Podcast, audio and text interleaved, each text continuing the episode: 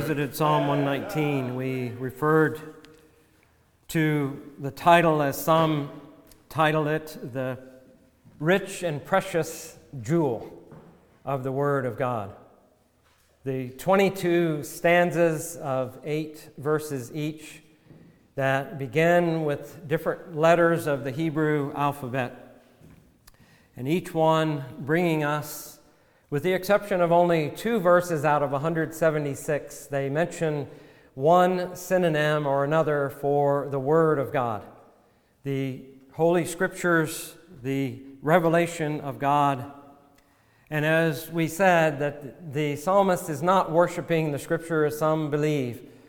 But in verse 38, we read again these words Establish thy word to thy servant as that which produces reverence for thee. And as we have read here in verse 12 of this second stanza of the psalm, Blessed art thou, O Lord. God is to be blessed by his people, and the psalmist blesses God, and yet he understands and knows God through his word. The word giving insight into that full range, the full orbed jewel of the word and the different meanings the teaching and the revelation of God Himself, His standards, His warnings, His particular instructions, and His care for the details of our individual lives, but also for His authority, His authoritative commands, His righteous judgments, His eternal statutes. And yet we find that these things are personified in the scriptures and they are looked at in various ways by the psalmist. So we understand that what we read in the Old Testament, again, the Old Testament in the garb of the New, that God's statutes are engraved on the tablets of human hearts, that He has put His word and His commands and His precepts into the heart of those who are his. And so we see the psalmist writing about these things. And it is, as many have recognized, that it is full of, of prayers, sentence prayers, and thoughts, and praises, and ways in which the psalmist exclaims to God, but also exclaims really to anyone who would listen his own desires in reference to God and his word. Some treat it as written, even though, again, it's not uh, titled that is a psalm of David, but by his tone and by his expressions and by phrases that he uses, uh, there comes through this psalm uh, it, it's hard to miss that it is an attitude of one of whom the scripture speaks as a man after God's own heart. And so, whether it is David or another psalmist, another poet of Israel, it comes across in that style. I have come to think of it as David's diary. And I say that because, at least in my thinking, I see a progression in here. We read in this section where he says, How can a young man keep his way pure?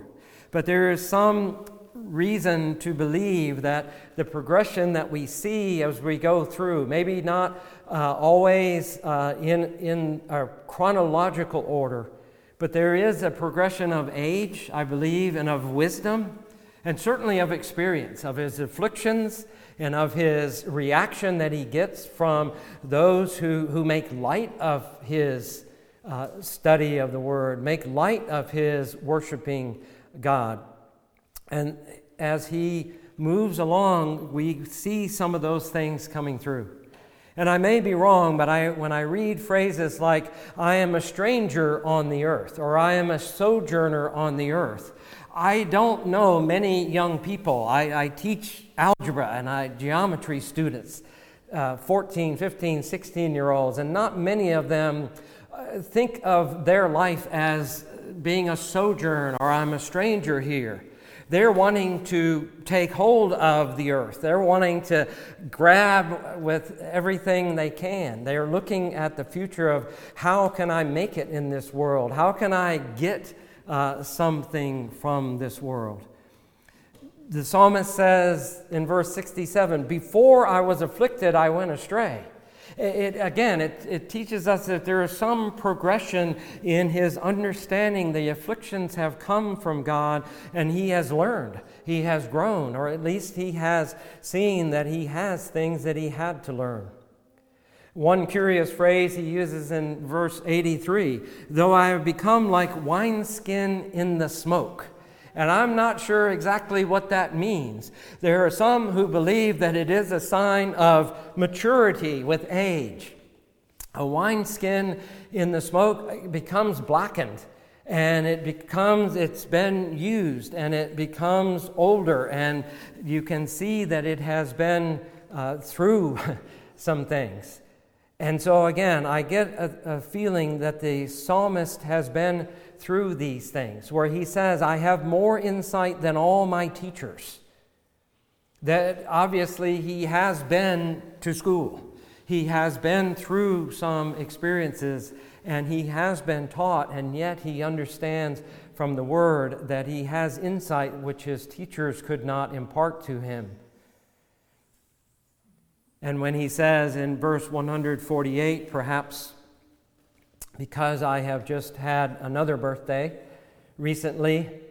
It caught my eye in verse 148. He says, My eyes anticipate the watches of the night. Most people my age do get up a few times in the night. But he says that I may meditate on thy word. In the watches of the night, he is ever thinking about God and his word. And then in 152, he says, Of old, I have known of thy testimonies. I believe what we see here, as some have said, is that the psalmist may be looking back and leaving for not just posterity, but for those who would follow after him. And there is some reason to believe that David did this as he saw the divided kingdom and as he was longing for that kingdom, those tribes to be brought back together or anticipated the, the things that they might go through, that he would have called on them. See these things that I have seen. Following through his life, I have, I have been where you are, and yet God has caused me to seek him in his word. And I have made these decisions in my life. I have chosen these things because He has dealt with me in His Word. And so perhaps it is the psalmist looking at his life and leaving something to help guide others. William Cowper, the uh, hymn writer, says in his alliteration of this psalm that it's praises, prayers, and protestations. That there are praises for the righteousness of the word and for what it reveals about God Himself that the psalmist prays for wisdom and discernment, but he also prays for rebuke of the arrogant and those who would cause him to sin. And then he uses this word again that I had to look up protestations. It's not a complaint and it's not an objection the way we use protest these days. The way the word is used, and it's still in our dictionaries today, it can mean a solemn declaration or affirmation of something.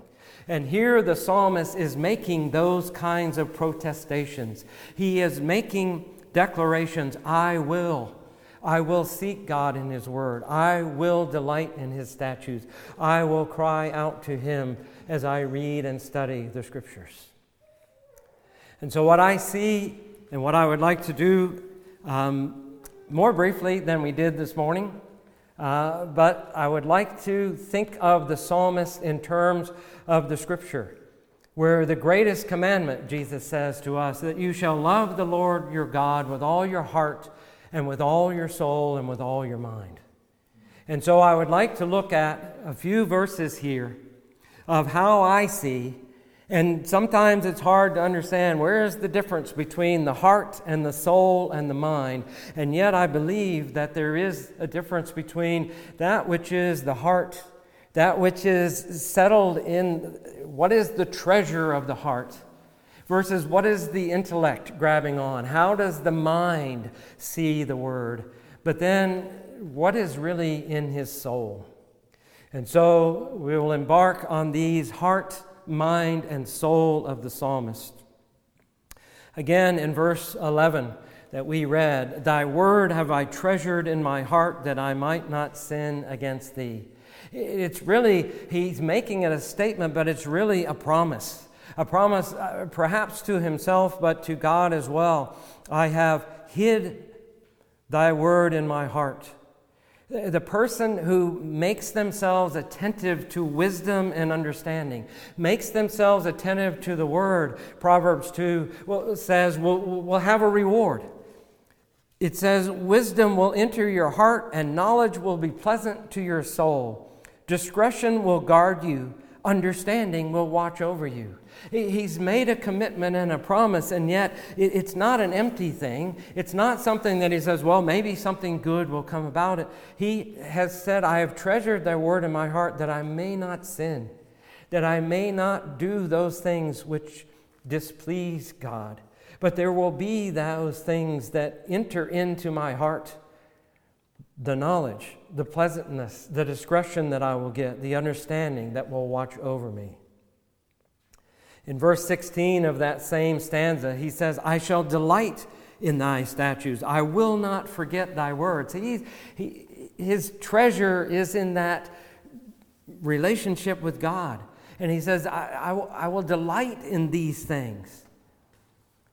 But as I tried to understand, well, what does delight mean in the Hebrew scriptures? What does delight mean in the Old Testament? Apparently, it can mean anything from homely quietness and trust. I will delight in these things. You have a delight in certain things where you go, you know, there is just, I, am settled with this. There, there's a trust in this. To, as one commentator says, it can mean to skip about and jump for joy. And I don't know which the psalmist has here, but I would imagine that there is slightly different at different times. Are there not things that just make you jump for joy? There are things that kind of make your heart go, wow, you know, I'm delighted with this. A gift or a meeting or meeting someone or a loved one that you haven't seen, there is a delight in that. But there is also times when you know you're at peace with what you have. And there is that homely quietness where you are settled and you're trusting that God has done right. He has given me good things. But Jesus helps us understand simply by saying in Matthew 6 where your treasure is, there will your heart be also. Do we delight in the things that delight God? Is our treasure in the things of God? And there our heart will be also. There our heart will be in not only homely delight and trust, but will have that jumping for joy.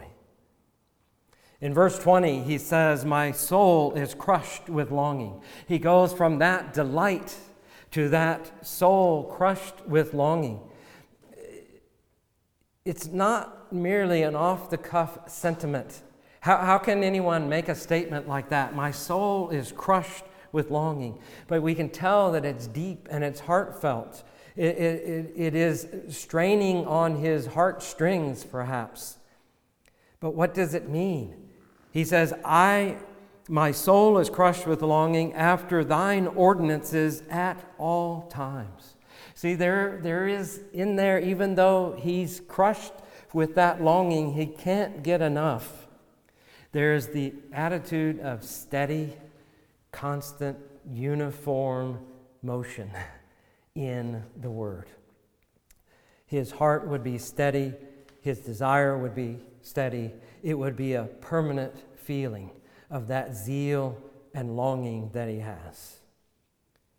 And how is it sort of summed up his heart in this psalm? I believe you could turn no better place than verse 97. Oh, how I love thy law. It is my meditation all the day. It's almost as if he was trying to express that which is inexpressible. And it just came out, oh, how I love thy law. I can't describe all of those things. I just know that this is what is in the treasure of my heart. It is my meditation all the day. The more familiar he is with the word, the more he loves it, the more he desires it, the more he loves it. Oh, how I love thy law. It is my meditation all the day. He has not stopped at merely hearing the word read, uh, read in his hearing. He has not stopped at reading the word for himself. He has gone on beyond to meditation, to the chewing of the cud, that he has taken it in and he is getting all the nourishment that he can, all the nutrients that he can, all that he can from the Word of God. It is my meditation all the day. But what is in the psalmist's mind? His treasure trove is in the Word, but how about his mind? In verse 18, he says, Open my eyes that I may behold wonderful things from thy law. Open my eyes. He sees that there is still more to see. Thomas Manton says this The saints do not complain of the obscurity of the law, but of their own blindness. See, how many, perhaps friends, family members, acquaintances, Oh, the Bible is so hard to read. I just wish it was in somehow written in a, a, a, different way that I could understand. But those whom God has drawn to Himself, those whom God has called, the Bible becomes, as my professor used to say, do not say that the Bible has come alive to you. Because Hebrews 4 has already said, the Word of God is living and active, sharper than any two edged sword, piercing to the division of soul and spirit, of joints and marrow, discerning the thoughts and intentions of the heart. Dr. Krabbendam would say, I hear people say that the Word has come alive to me, and he would say, No, that is wrong. You have come alive to the Word. And that's much better. The Word is already alive, it is living and active and it works in the hearts of God's people. And Thomas Manton is right. The saints do not complain of the obscurity of the law, but of their own blindness. Open my eyes that I may behold wonderful things. See, it's not just open my eyes so I can see, it's, there's a purpose that I may behold wonderful things. It's actually that double request in the Hebrew language take away the veil or what language does the scripture use? Uh, in, we see in Acts this, what were like scales falling from the eyes of people, right? Isn't that how Paul describes it? That veil or that scale, those scales fall from their eyes. That's one thing. But then he, he, doesn't stop with open my eyes. He goes on that I may behold wonderful things, that I may see that you would release the light of the scriptures, that you would reveal the light of the scriptures to me. In verse 42, he says, So I shall have an answer for him who reproaches me. See, his mind is working on, I, I live in this world. I, I deal with people who reproach me for my faith. I deal with people who belittle me because I follow God and I believe there is a God who is creator and designer and sustainer of all the universe. I believe these things, and people make fun of me for that. And he says, I will have an answer for him who reproaches me. I trust in the word. Um, in that whole stanza, um, in which verse 42, 41, 42, 43, 44, we see him saying, I trust in thy word. I wait for thy ordinance. I will keep thy law. I will seek thy precepts. Here's a man whose mind is fully set on doing these things. Not just praying, but saying, I will seek the word, I will wait on it, I will look into it, I will trust it. And in verse 131, he says, I opened my mouth wide and panted, for I longed for thy commandments. The picture here is of one who has run a race, or one who has been in battle, or one who has worked an exhausting day. And he says, I've opened my mouth wide and panted. It's one who is trying to catch his breath. And yet, the Hebrew brings out an eagerness. It's like the eagerness of a hungry, thirsty animal. We were talking to Malcolm this morning about the church cat and Angus. And he's a skinny orange cat that stays outside the door because that's where the dishes are. But if you make the mistake of getting the stuff in the cup and taking it out and leaning over and pouring trying to pour it into the bowl, he will crash into your arm and spill it all over because he is that one who is has open mouth and panting for his food. He is hungry and he's eager for it. Malcolm has learned that you pour it in and then you put it down. But God wants people like the psalmist who would be eager and who would knock it out of God's hands in their eagerness. I want more of you. I want more of your word the earnest pursuer out of breath, sucking air, vehement in his striving to obey. That's the mind of the psalmist. That's the heart of the psalmist. But what does his soul look like? Well, just one passage. I think we can see three things that spell the psalmist's pursuit of godliness. In verses 31, 30, uh, sorry, 30 and 31 and 32, we see three words, three verbs being used here. I have chosen, I cleave, and I shall run. I believe they summarize the pursuit of godliness. And I believe it spells to us the soul of the disciple who desires that its heart would be enlarged, as we talk, talked of this morning, that vision and that wisdom to apply the Word of God. In verse 31, he says, I have chosen the way of truth. I have placed thine ordinances before me.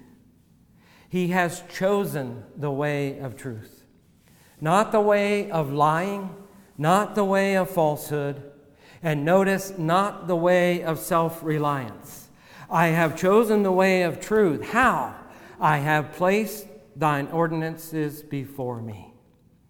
He doesn't rely on his own insight. He doesn't rely on, I can make it. He places God's judgments, God's ordinances before him. The idea of choosing bothers, I think, some Christians. But this is a believer. This is one who has been called by God, as we heard in the Holiness Code in Leviticus 19. You shall be holy, for I, the Lord your God, am holy. And God is calling us choose this day. Choose whom you will serve. Choose how you will, you will go. He says, I have chosen the way of truth. We read about Moses in Hebrews 11 it says of Moses, he refused to be called the son of Pharaoh's daughter, choosing rather to endure ill treatment with the people of God. The Christian life does call for us to choose, to make those choices. I will not, one, run in the way of falsehood or in the way of lying, but I have placed thine ordinances before me. Choose, I have chosen the way of truth, is the first step in the pursuit of godliness. Verse 32, he says, I cleave to thy testimonies, O Lord. Do not put me to shame. God has given him reasons to bend his, his own will with vigor, with energy, and again, as we have seen in the other verses, with a vehemence to match God's will for him. In Acts chapter 11, we meet a man who has the nickname Son of Encouragement. His name is Barnabas. And it says of him that when people came to know Christ, as they received the word that was being preached by the apostles, he says, Barnabas rejoiced and began to encourage them all with resolute heart to remain true to the Lord. That was the heart of Barnabas. He cleaved to these things, he grabbed hold of these things with a resolute heart to cause them to also be resolute. That son of encouragement, encouraging others around him. I cleave to thy testimonies, the psalmist says. And finally, in verse 33, he says, I shall run the way of thy commandments, for thou wilt enlarge my heart. I shall run. Why? Because thou wilt. See, I shall run in the first part of the verse, for thou wilt. He knows that he runs because God will be his sustainer. God will be the one who enlarges his heart. God will be the one to give him the energy and strength. I shall run. He, he's not content with standing still, and he's not content with walking. He moves from standing to walking, but that's not enough to walk in the way of truth. So he says, I shall run in the way of truth. He's not standing still. He's not procrastinating. He's not un- uncertain because God has given him, that's the enlargement, the vision and the wisdom to move ahead in his life. In verse 60, he says, I hasten and do not delay. It's a similar sentiment. I hasten and do not delay. The, the word there could be translated linger. I do not linger. And that reminds us of Lot. When he was told, Get out of Sodom, they lingered and they did not move immediately until at the last moment. And he says, I do not linger. I do not delay. I do not hesitate. There is no uncertainty. I run in the way of God's commandments. I'm not satisfied until I run the race that is set before me. And again, I think some of you probably hear the voice of the Apostle Paul, do you not, from Philippians 3? Paul says, Not that I already attained it or have already become perfect. See, he's, he's not content with standing, he's not content with walking. He says, But I press on, forgetting what lies behind and straining forward to what lies ahead. For the goal to the goal for the prize of the upward call of God in Christ Jesus. I choose the way of your commandments. I cleave to your ordinances. I run in the way of your commandments. I choose, I cleave, I run. That is the psalmist's soul. That is his pursuit of godliness. So, how would we conclude? Well, hopefully you won't conclude. Hopefully you will do as several, uh, to, to my, my great um, joy this morning, said, I am going to read Psalm 119. I'm going to take your verse a day. I'm going to take Philip Henry's advice, and I am going to see whether the Word of God is all of these things that this, the psalmist has said. But we, we know from the first stanza, the first stanza all the way through, blessed are all those who walk in God's law, who observe his commandments. But we also see from the psalmist that the saints never rest in their pursuit of knowing and loving God. The psalmist will not let himself be satisfied that's why, again, he says, I will run in the way of your commandments. In 145, he says, I cried with all my heart. Answer me, O Lord. In 147, he says, I rise before dawn and cry for help. I wait for thy words. There's an eagerness, there's a longing, there's a daily uh, appetite and hunger for these things. He says, I wait for thy words, but he rises early because he can't wait. And Charles Bridges, in his, he wrote a whole book on Psalm, Psalm 119, but he says simply this sentence next to this verse honor God by expectancy. Expecting that God will speak that day through His Word, that He will reveal more of Himself, that He will do these things, that it will become, as the psalmist has said here, echoing what we see in Psalm 19 the word has become sweeter than honey to him. Honor God by your expectancy. But finally, we see that obedience to these things, obedience to the word, has its own rewards.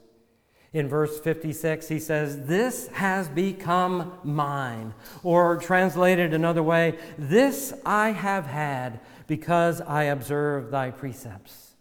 He is not studying the scriptures for the reward. He has realized that in his study and delight in the scripture, God has turned him to receive a reward.